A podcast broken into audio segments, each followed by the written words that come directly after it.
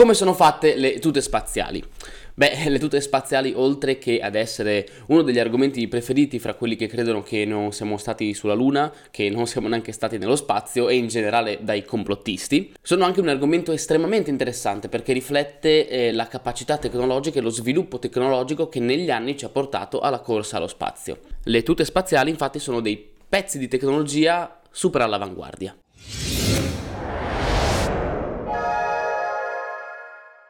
Ciao a tutti ragazzi, bentornati in questo nuovo video. Un sacco di voi mi hanno chiesto di parlare delle tute spaziali, della loro storia, di come funzionano, di come sono costruite e quindi oggi vi porto questo video. Premetto che è un argomento estremamente ampio sul quale si potrebbe stare diverso tempo a parlare, ma cercherò ovviamente di essere il più sintetico possibile, quindi vi darò un po' di nozioni generali, un po' di aneddoti interessanti. Poi ovviamente se avete delle domande specifiche, se volete saperne di più, se volete che approfondisca il discorso, potete tranquillamente scrivermelo nei commenti commenti. Le prime tute spaziali non erano così sofisticate come quelle di oggi, ovviamente. In realtà i primi design si basavano molto su quelle tute che venivano già utilizzate ad esempio ad alta quota, oppure anche ad esempio nelle immersioni in profondità. E proprio per questo in realtà i primissimi design hanno più l'aspetto di una tuta da sommozzatore che da astronauta, perché hanno praticamente copiato il design iniziale che serviva per quel tipo di attività. Quindi una tuta pressurizzata leggera, una maschera, un respiratore, cose di questo tipo, eh, ma erano inizialmente molto basilari. Tant'è vero che la protezione dai raggi cosmici, quindi dalle radiazioni solari e dalla temperatura dello spazio profondo, non era neanche contemplata nel design iniziale. Questo perché non si pensava ancora che servisse effettivamente andare fuori dall'astronave, quindi eh, la protezione dei raggi cosmici e, e la regolazione della temperatura sarebbe avvenuta, secondo le teorie iniziali, sulla navicella stessa. Quindi l'attività umana all'esterno del velivolo spaziale non era ancora prevista. Dopodiché la guerra fredda e la corsa allo spazio hanno fatto sì che sia Russia che Stati Uniti investissero tantissimo sulla ricerca spaziale,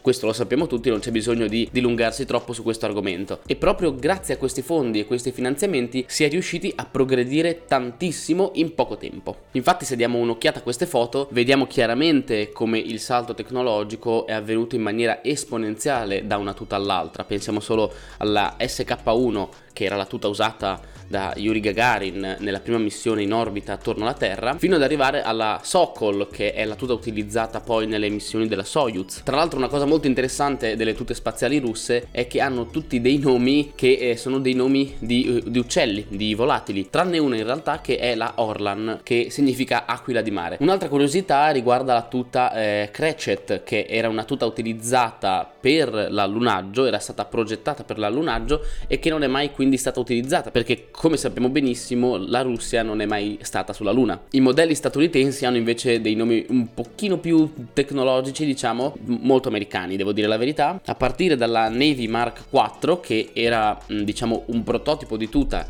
che è stato poi utilizzato nel programma Mercury, poi abbiamo la Gemini utilizzata dall'omonimo programma spaziale, abbiamo la Apollo Skylab che è la tuta utilizzata eh, sia durante le fasi di lancio e di rientro delle missioni Apollo, ma anche poi utilizzata per, eh, per l'allunaggio effettivo, quindi per andare sulla Luna. Poi c'è la tuta utilizzata anche nelle missioni dello Space Shuttle, la Advanced Crew Escape Suit. E infine poi ci sono anche 3-4 modelli del programma spaziale cinese che terminano con quello che è attualmente in uso che è la Feitian, che è una tuta spaziale che si può usare sia all'interno della navicella che all'esterno. Quindi in generale le tute spaziali sono delle innovazioni tecnologiche incredibili e hanno delle caratteristiche quasi da supereroi. Infatti proteggono dalle radiazioni cosmiche e dagli sbalzi di temperatura. Ci sono delle tute che possono resistere da meno 150 gradi centigradi fino a più 120. Ovviamente devono essere pressurizzate eh, dall'esterno in maniera tale da sopperire alla mancanza di pressione dello spazio vuoto. Tra l'altro la pressione delle tute non è esattamente uguale a quella che troviamo sullo Space Shuttle, ad esempio sulla Stazione Spaziale Internazionale oppure sulla Terra, ma è precisamente un terzo di atmosfera. Perché la pressione è più bassa rispetto a quella a cui siamo abituati? per il semplice motivo che eh, pressurizzare troppo la tuta la irrigidirebbe parecchio e una tuta troppo rigida impedisce i movimenti o meglio li rende molto più difficoltosi. Quindi si è deciso di ridurre la pressurizzazione a un valore un pochino più basso per far sì che gli astronauti possano comunque muoversi agevolmente. Questo comporta però altre conseguenze. Infatti prima di ogni passeggiata spaziale gli astronauti devono trascorrere un periodo all'interno dell'airlock. Che cos'è l'airlock? È praticamente questa stanza che si interpone fra la navicella spaziale, la stazione spaziale internazionale, lo Space Shuttle, che che sia, e il vuoto dello spazio. È un compartimento a tenuta stagna che serve a equilibrare la pressione prima e dopo le attività extraveicolari. Questo ci permette di evitare potenziali patologie da decompressione. È un po' come quando andiamo a fare immersioni da sub. Cosa succede? Che quando risaliamo dobbiamo fare una breve sosta, solitamente intorno ai 5-3 metri, per far sì che il nostro corpo si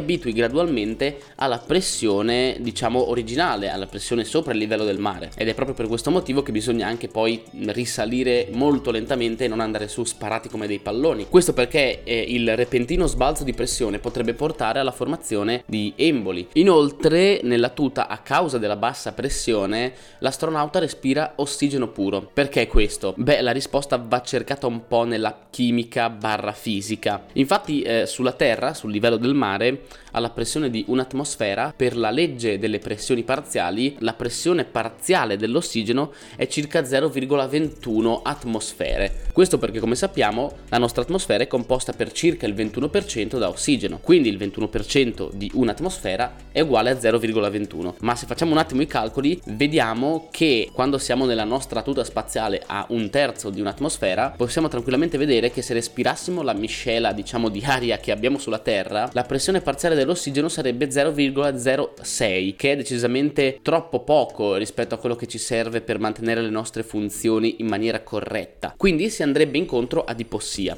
Per questo motivo all'interno delle tute spaziali gli astronauti respirano ossigeno puro. Le tute spaziali sono generalmente formate da tessuti da 11-12 strati anche. Il primo e il secondo strato sono quelli che vengono chiamati liquid cooling e ventilation garment. Si tratta praticamente di una calzamaglia che è a, dire- a diretto contatto con, con, la pelle, con il corpo e servono per la termoregolazione. Dobbiamo immaginarci questa calzamaglia come una vera e propria muta all'interno della quale scorrono dei tubicini molto sottili che sono lunghi quasi 85 metri e all'interno dei quali scorre dell'acqua fredda, diciamo, dell'acqua raffreddata in maniera tale da mantenere la temperatura corporea a un livello adeguato. Inoltre, insieme al primo strato è presente anche un tubo per l'assorbimento dell'aria espirata, quindi dell'anidride carbonica che emettiamo durante la respirazione e che poi viene trasferita nel nostro zaino, nel nostro backpack. Il terzo strato è realizzato in nylon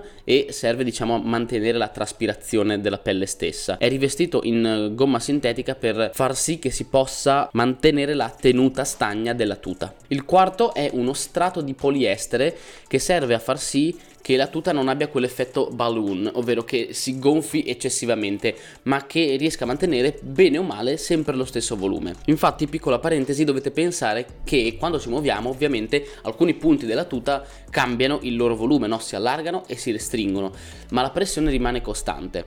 E la fisica ci dice che per far cambiare volume a un oggetto a pressione costante serve del lavoro, quindi dobbiamo spendere energia.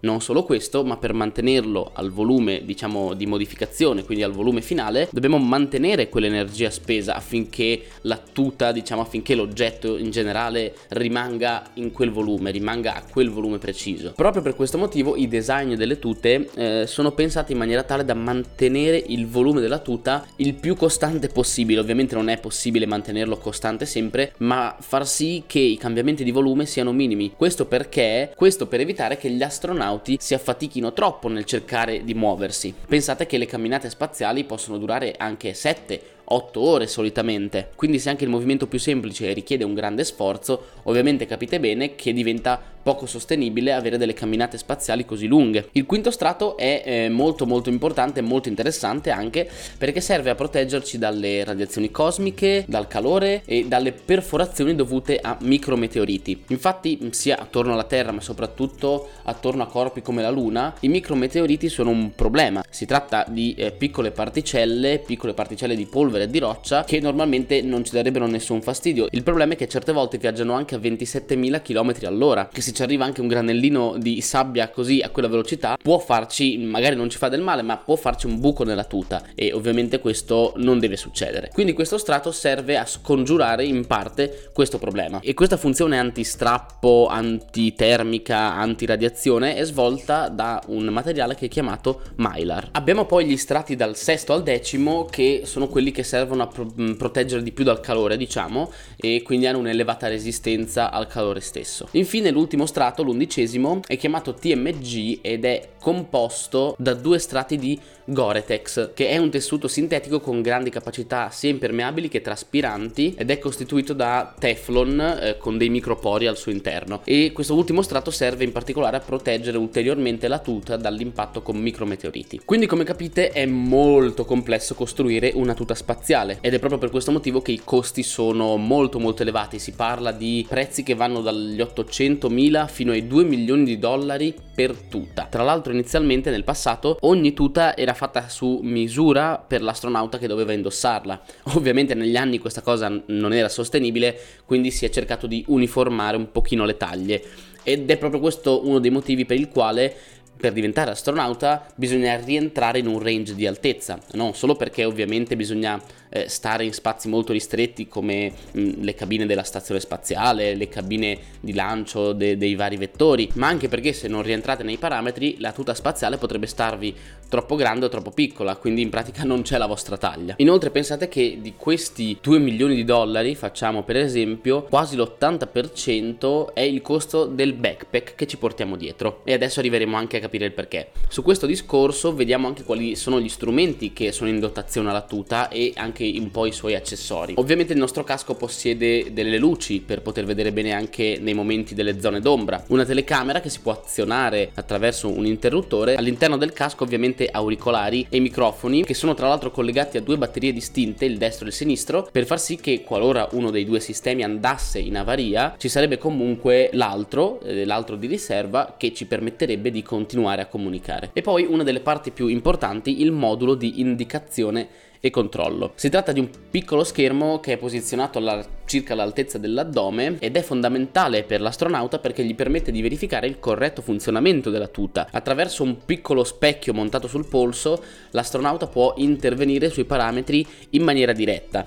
In particolare all'interno di questo misuratore, di questo modulo, possiamo trovare un regolatore di temperatura che è costituito da una manopola, banalmente caldo-freddo, un kit elettrocardiografico che serve all'astronauta per monitorare il battito cardiaco, un dosimetro che è uno strumento che serve a misurare le radiazioni cosmiche, quindi la quantità di radiazioni ionizzanti che stiamo ricevendo, e un dispositivo di controllo dei livelli di ossigeno all'interno della tuta. Oltre a questo, all'interno della tuta ci sono due accessori fondamentali, che appunto accessori quindi non sono poi tanto. Uno è un contenitore d'acqua che è situato circa all'altezza del petto, eh, poco più giù, e contiene fino a 2 litri d'acqua. Attraverso un tubo tipo cannuccia eh, si infila poi nel casco circa all'altezza del mento e l'astronauta può utilizzarlo per bere durante le attività extraveicolari. Questo è fondamentale perché come abbiamo detto la maggior parte delle attività extraveicolari dura quasi 7, anche 8 ore e quindi è ovvio che si rende necessario bere durante queste 8 ore. Spesso all'interno della tuta si possono trovare anche delle barrette energetiche che l'astronauta attraverso il casco può consumare, ovviamente per avere un pochino più di energie. E poi c'è il cosiddetto MAG, il Maximum Absorption Garment. Che cos'è? Semplicemente un pannolone all'interno del quale si può raccogliere l'urina degli astronauti durante le attività extraveicolari stesse. Sempre per il motivo di cui sopra 7-8 ore senza andare in bagno comincia a diventare un po' lunga. E spendo qua alla fine due parole due sullo zaino degli astronauti perché come abbiamo detto è la parte più costosa. Al suo interno infatti troviamo una batteria con autonomia di oltre 8 ore che dà alimentazione elettrica a tutti i sistemi della tuta, quindi è fondamentale. Un'antenna per le comunicazioni con la stazione, con lo Space Shuttle col, o col, anche con la Terra, se ad esempio siamo direttamente fuori dalla stazione spaziale internazionale e quindi diciamo abbiamo un contatto molto più diretto, possiamo far rimbalzare il segnale e comunicare anche eh, con la Terra direttamente. Inoltre abbiamo parlato prima del liquido di raffreddamento della tuta, come funziona attraverso un serbatoio nel nostro zaino che mette l'acqua a contatto con l'ambiente esterno, la quale poi eh, ghiacciando e quindi sublimando poi sottrae calore al liquido interno perché ovviamente il nostro liquido interno ha raffreddato noi rubandoci calore diciamo e quindi si è riscaldato e a sua volta deve essere raffreddato e quindi anche questa è una componente essenziale. In generale all'interno della tuta possiamo dire che non ci sia niente di superfluo, non c'è niente che non serva veramente. Abbiamo un sistema di rigenerazione dell'aria utilizzata che filtra dai gas inutili, dalle polveri che abbiamo respirato e poi la parte di ossigeno che invece non è stata utilizzata viene reimmessa nel casco attraverso una fessura che si trova dietro, dietro la testa, dietro la schiena. Due serbatoi di ossigeno principali e due secondari. I principali ovviamente contengono ossigeno compresso che garantisce un utilizzo per oltre 7 ore di attività e poi i serbatoi secondari che servono invece a garantire qualora si esaurisse la riserva principale di avere il tempo di ritornare all'airlock e hanno una durata complessiva fra tutti e due di circa 30 minuti 35 e infine ovviamente c'è un sistema di controllo e di allarme che ci aiuta a monitorare la tuta continuamente quindi a vedere che i livelli siano a posto che non ci siano problemi eccetera. Bene ragazzi direi che questo video è durato anche troppo. Se siete arrivati fino qua siete degli Highlander. Però come capite bene il concetto della tuta spaziale è molto complesso e va diciamo spiegato un attimo bene. Tra l'altro ho tralasciato tantissime cose che si potrebbero dire ma magari ne parleremo in un secondo video. Ovviamente ragazzi non dimenticate di iscrivervi al canale se non siete ancora iscritti e di attivare anche la campanella delle notifiche. Se il video vi è piaciuto come sempre lasciate un bel like e fatemi sapere cosa ne pensate nei commenti se avete qualcosa da chiedermi o se avete semplicemente dei suggerimenti per i prossimi video. Qua è Victor passo e chiudo e noi ci vediamo ad un prossimo video